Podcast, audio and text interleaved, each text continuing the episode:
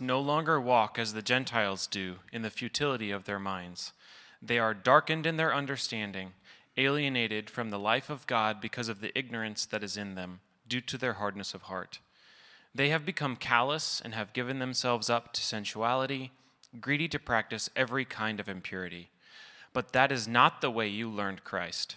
Assuming that you have heard about him and were taught in him, as the truth is in Jesus, to put off all your old, old self, which belongs to your former manner of life and is corrupt through deceitful desires, and to be renewed in the spirit of your minds, and to put on the new self, created after the likeness of God in true righteousness and holiness. Therefore, having put away falsehood, let each one of you speak the truth with his neighbor, for we are members one of another. Be angry and do not sin. Do not let the sun go down on your anger and give no opportunity to the devil. Let the thief no longer steal, but rather let him labor, doing honest work with his own hands, so that he may have something to share with anyone in need. Let no corrupting talk come out of your mouths, but only such as is good for building up, as fits the occasion, that it may give grace to those who hear. And and do not grieve the Holy Spirit of God, by whom you were sealed for the day of redemption. Let all bitterness and wrath and anger and clamor and slander be put away from you, along with all malice. Be kind to one another, tender hearted, forgiving one another, as God in Christ forgave you. This is the word of the Lord. You may be seated.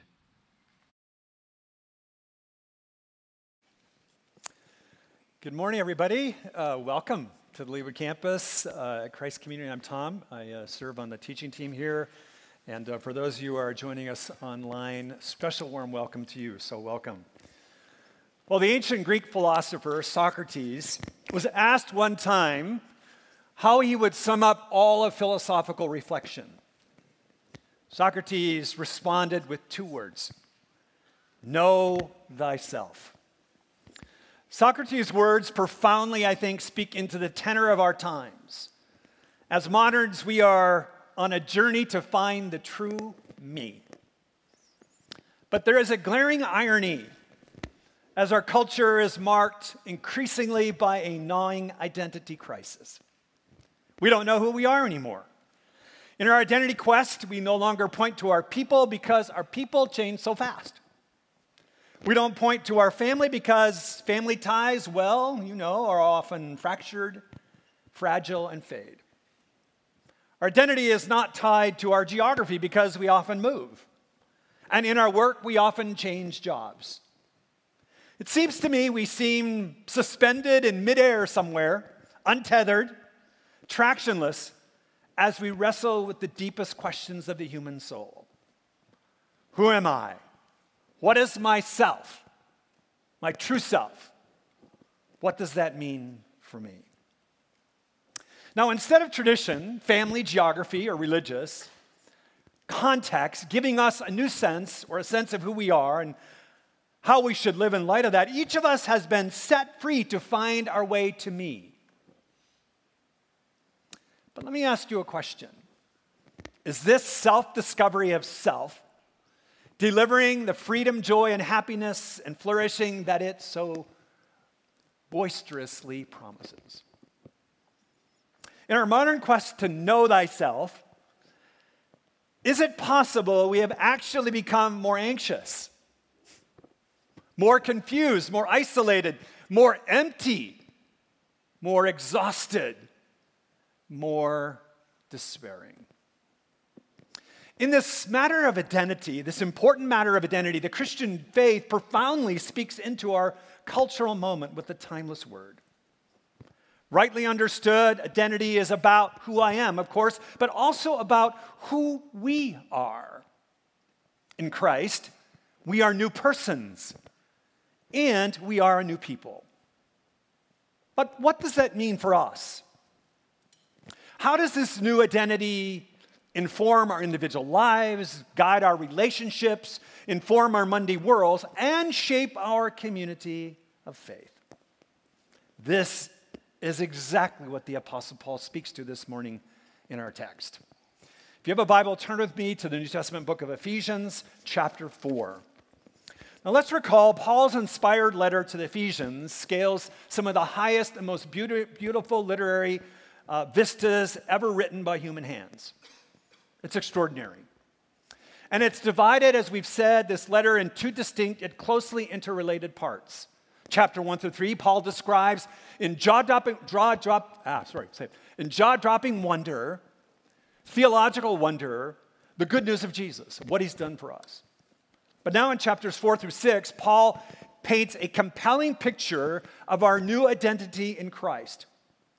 Paul will point us not just to the new you, but to the, to, the new us. That which is sustained by sacrificial Christian love, of knowing and being known, of true belonging indeed. And what we'll notice through this wonderful book is that Paul's guiding metaphor that captures this new reality is the very body of Christ. We are a new people.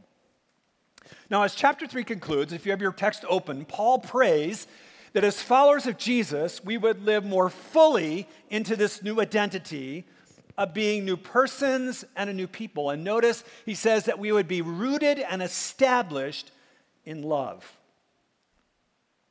But what does this love look like?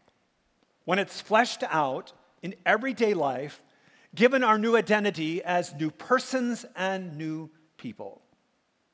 As new persons knit together in community, we say goodbye, Paul says, to an old way of living, to embrace a comprehensive and integral way of living. You'll notice the number of times Paul will use the English, translate English, the word walk. It comes from a Hebrew idea of wisdom of the halakha, the way of wisdom, a comprehensive way of life. And here, Paul, Rabbi Paul, as it becomes the Apostle Paul, picks up on this new comprehensive and integral, coherent way of living. So, Paul reminds us in chapter 4, verses 17 through 24 first, like a change of clothes, we are to put off our old self and put on our new self. Because we are not who we used to be, we are not to live as we used to live. We are a new family. So, in our text this morning, Paul gives what often ancient writers describe as a communal code of ethics. And it is indeed that, but I do not want us to see it that way primarily. This is not a check off the box religious checklist, but rather, in context, it's a reflection of our inner transformation and the relational outworkings of joyful Christian love ensconced, embedded in Christian community. Okay, so let's keep that in mind. Having said that, Paul now highlights in verses 25 to 32, which is our focus, three distinctives of our new loving family the new us, the true us. And we're going to see that Paul says the new us is first wise with words, secondly, good at anger, and third, radically forgives. That's how the text builds. First, first distinctive the true us, our new identity, is wise with words. Look at me at verse 25. Therefore, having put away falsehood, let each of you speak the truth with his neighbor, for we are members of one another. Now, a few things say more about who we truly are, who we are really becoming, right, than our words, both spoken and written. In other words, our words say more than our words. Jesus reminds us of this when he said, Our words capture the true condition of our hearts. Now, recently I had my annual eye exam. I like my optometrist, by the way. And uh, each time he puts these bright lights in my eyes and takes pictures of my eyeball. It's kind of gross, I know. Um, but he says to me every time, he says, I'm not just looking at the health of your eyes, Tom. I am looking at the health of your entire circulatory system. Because he tells me every time, it's one of his gigs, the only place in our body where we can actually see firsthand the true condition of our arteries and veins is in the back of our eyeball. Wow, pretty cool.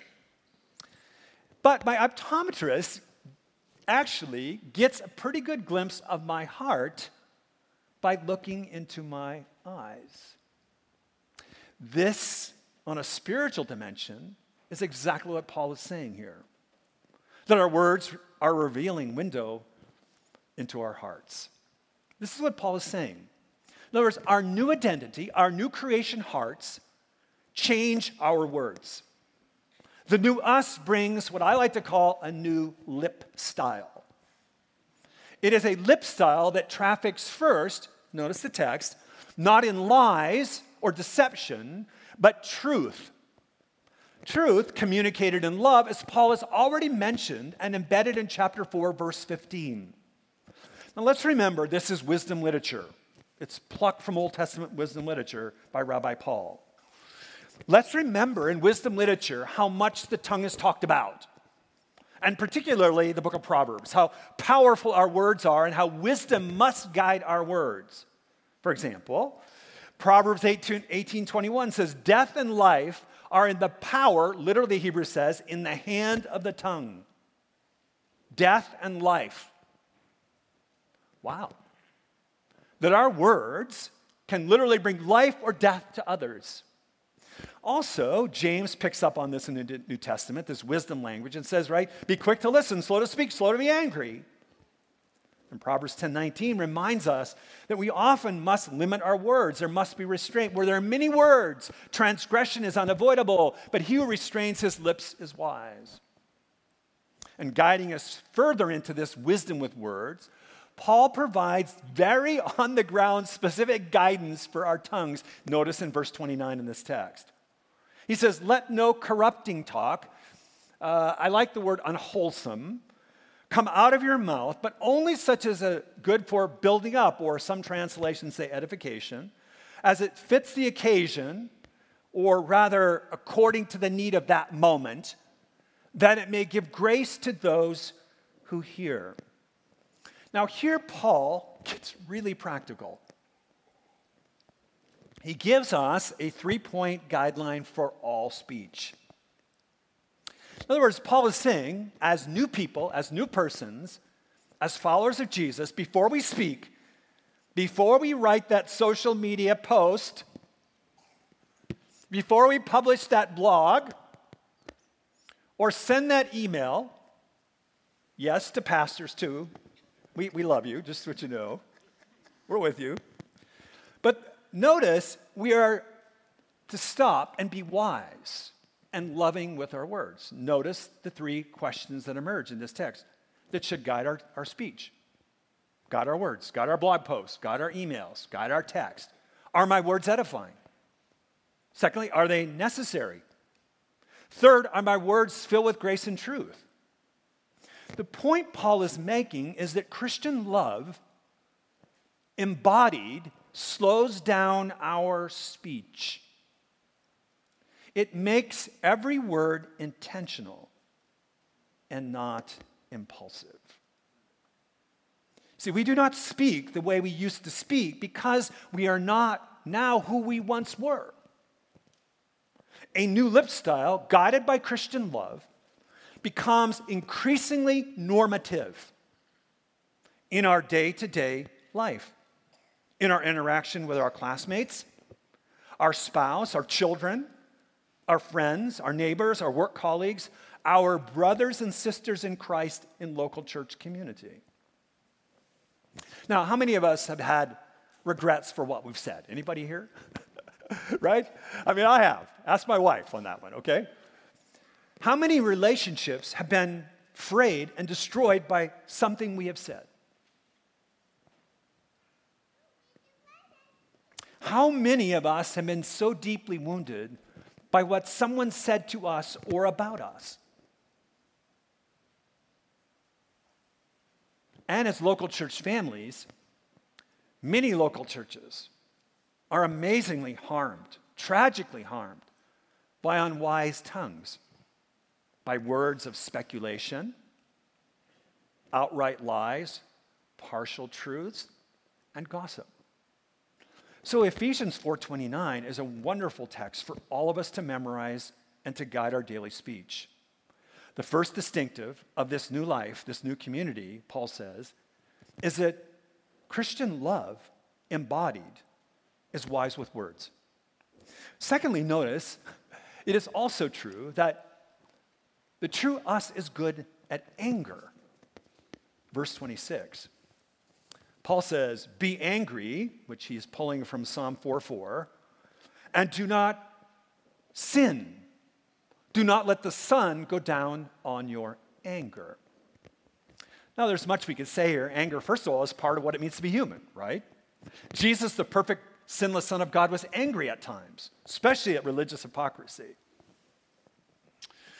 Anger can be good and right when it properly responds to wrongdoing, to evil, to lies, to betrayal, and injustice.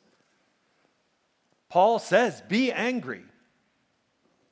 In other words, there are things followers of Jesus should be angry about. And we also need to be aware that anger is fueled by underlying emotions, such as fear, loneliness, loss, and hurt. And what's very important for us is to process our anger wisely. We need to recognize also that anger is a double edged sword. There is righteous anger and much more common unrighteous anger.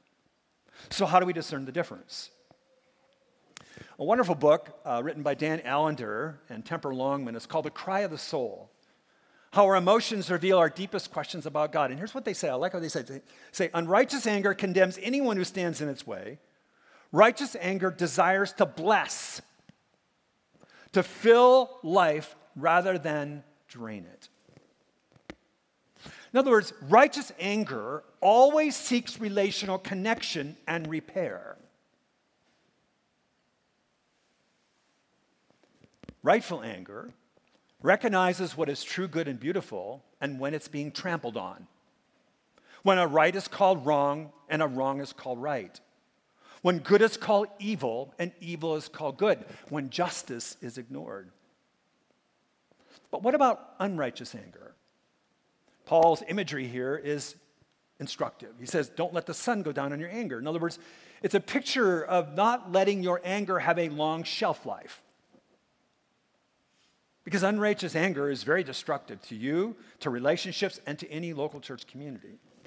And Paul seems to go on in verse 31 with these loving words of warning. He says, Let all bitterness and wrath and anger and clamor and slander be put away from you with all malice.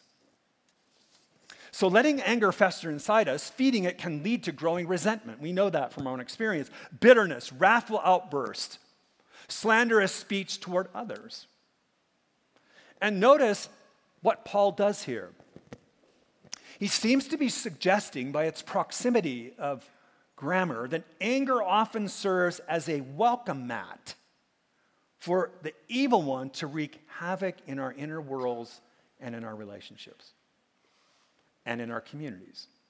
It's not incidental that just after Paul says, Be angry but do not sin, he writes in verse 27, notice the text, Give no opportunity for the devil. We will be angry at times. Sometimes we need to be angry.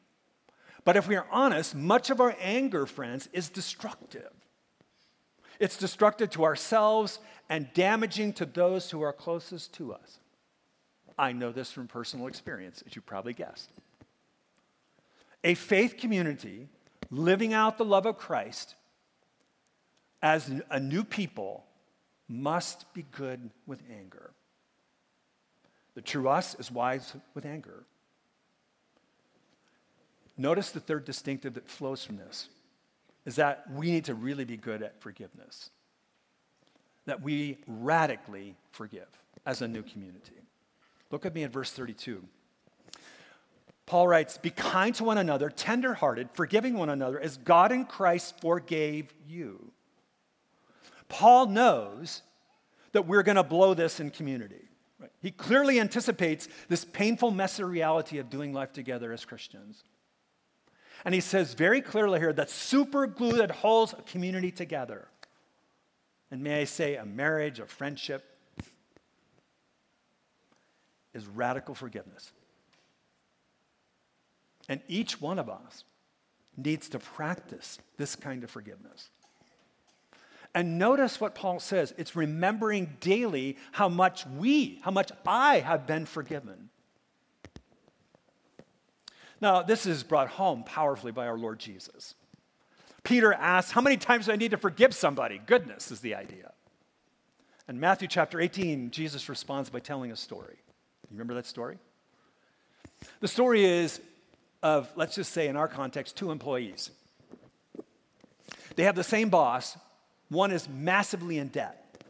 It would be like millions and millions of dollars to the employer.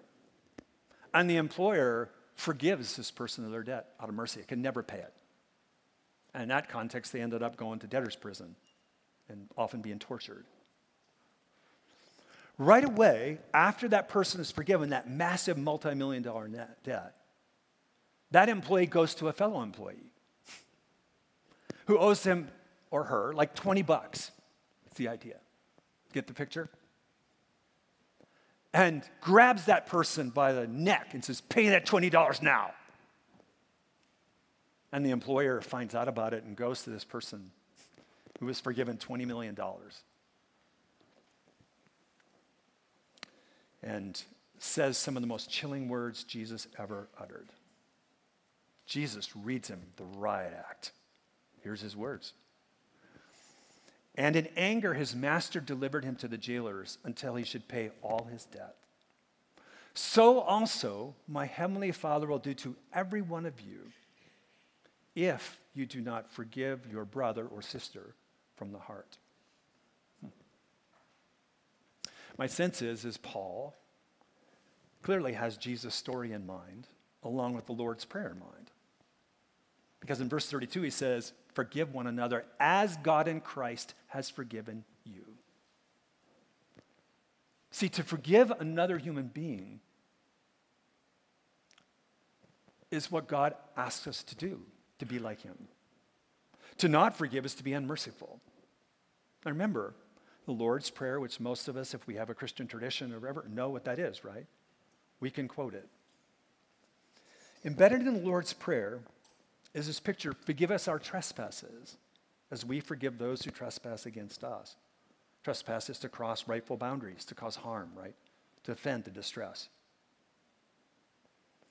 And one of the amazing things we forget about the Lord's Prayer is right after the Lord's Prayer, Jesus gives the most gut wrenching warning that if we are unforgiving, we will not be forgiven.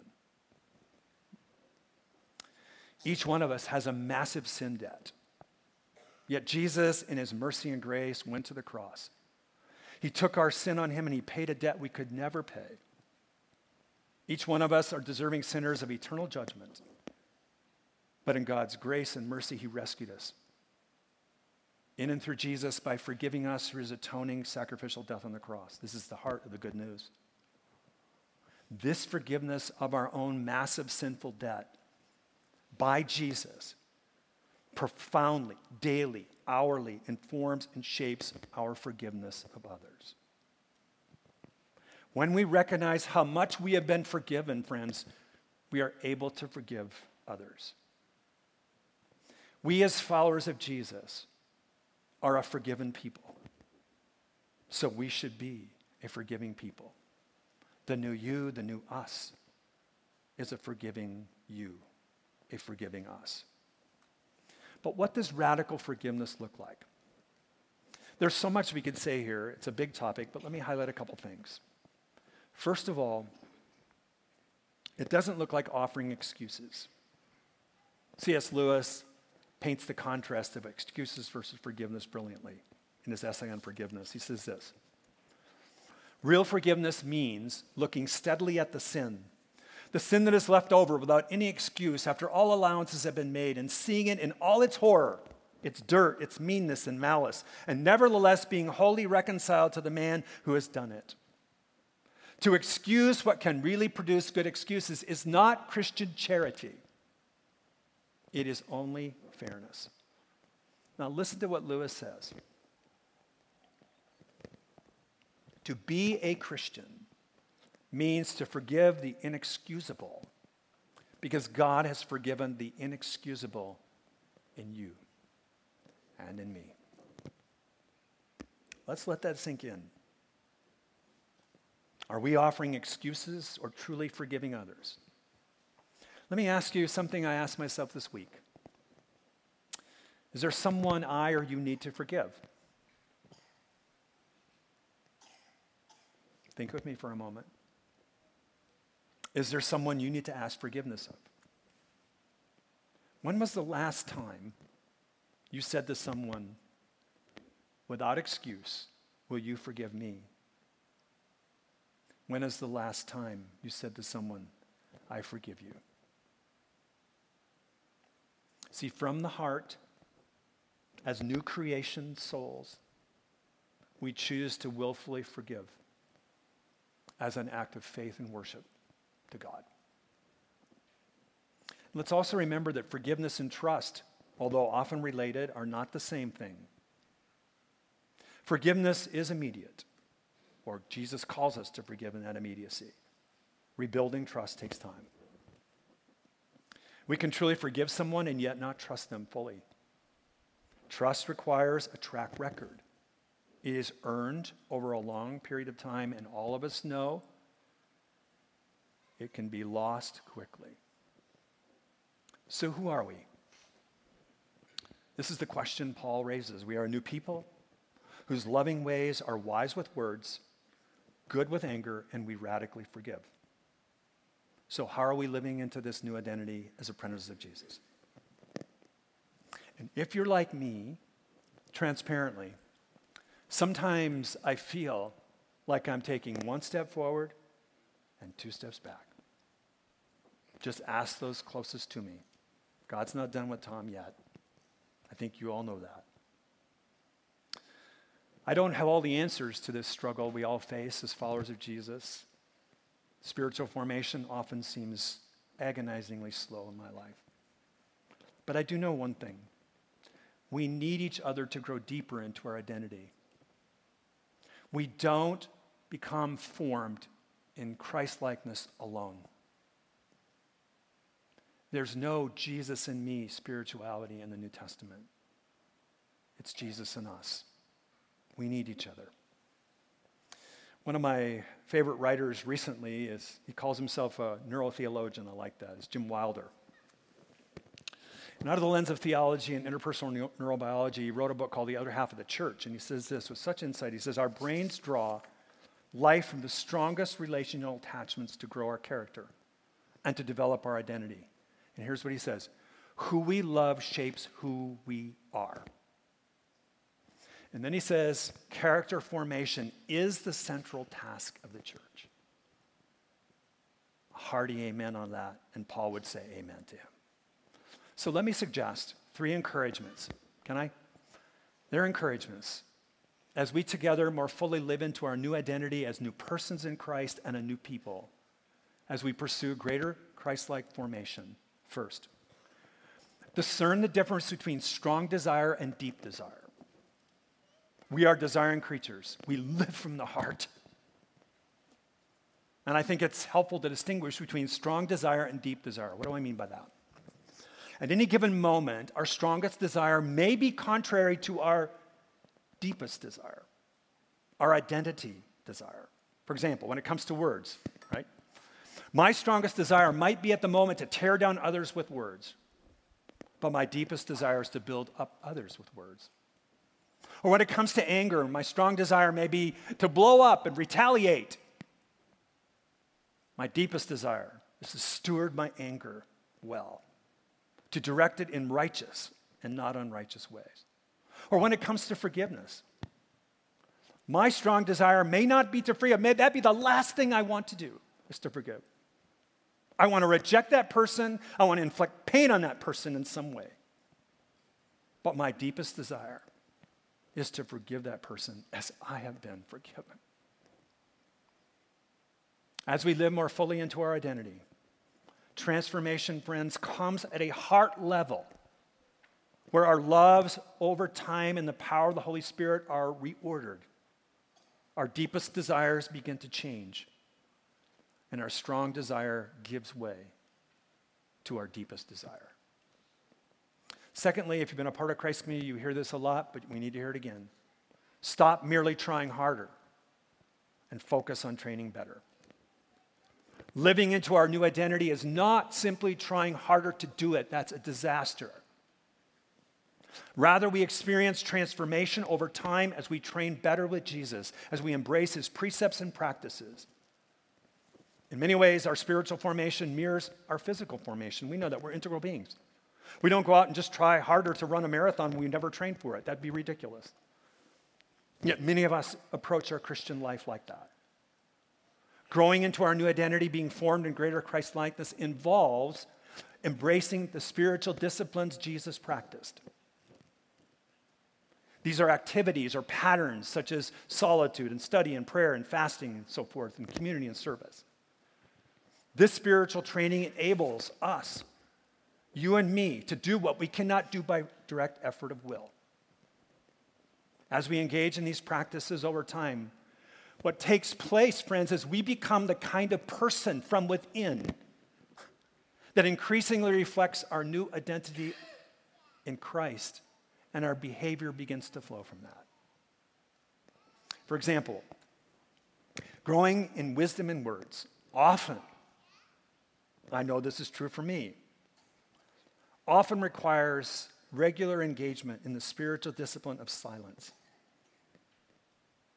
A friend of mine, I just so love this honesty. He was describing a while back, like he said, I, always, I realized I've always struggled getting having the last word in a conversation. You know anybody like that? Maybe they're sitting in your seat. Always having the last word. I know none of you are there. You know somebody, right? And he said, I realized I always had to have the last word, whether it was in my relationship with my wife, my team at work, and he said, I practiced for several years a discipline of not having to have the last word. This has transformed my life and my friendships, my work. These disciplines bring transformation. But most important, they're not just about experiencing God's supernatural power to change, but hear me carefully. They are engaged in to more deeply encounter Christ's abiding presence with you, moment by moment.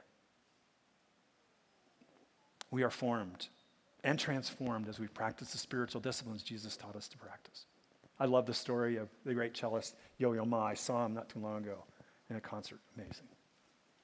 One of my favorite quotes of him uh, if you know anything about his brilliance, he practices rigorously daily routines on his cello. He put it this way If I miss a day of practice, I know it. If I miss a week of practice, my colleagues know it. If I miss a month of practice, the world knows it. If you and I are not training on a daily basis as apprentices of Jesus, if we're not embracing the disciplines he taught us, we know it. Others around us know it husband, wife, family, work colleagues, right? And pretty soon the entire world knows it.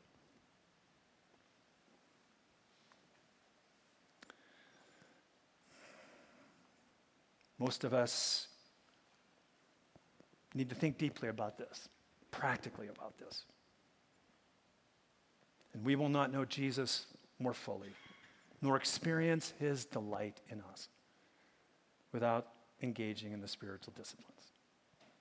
We will not know his deep heart for us, nor the kind of delight in us he longs for us to experience. And lastly, let me simply say the third one we will not be perfect, but we can make progress. Can I just say that? this side of new heavens and new earth, we're all going to fall short, y'all, of living fully into our new identity. Progress, not perfection, is our aim. And don't forget this Paul, who writes Ephesians 4, all these good things, all these aspirational things. What was it like for him in his incarnational reality? He also wrote Romans 7. And in Romans 7, Paul speaks of the tension we all struggle with, every one of us. He says, For I have the desire to do what is right, but not the ability to carry it out. For I do not do the good I want, but the evil I do not want us what I keep doing. This is the Apostle Paul. Now, while we struggle to live into our new identity, I do and you do, in Christ, we are new persons and a new people. May Socrates' ancient words to know thyself. Point us to know Christ more fully. For knowing Christ more fully, we more fully know ourselves. Let's pray.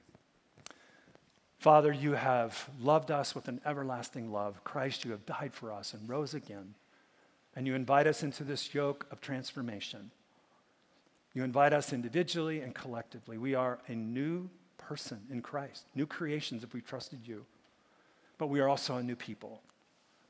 Lord, help us to live more fully into that. That we live into our full identity. That we be wise with words, Lord. That would be good with anger, and that we would radically forgive others as you have forgiven us. Amen.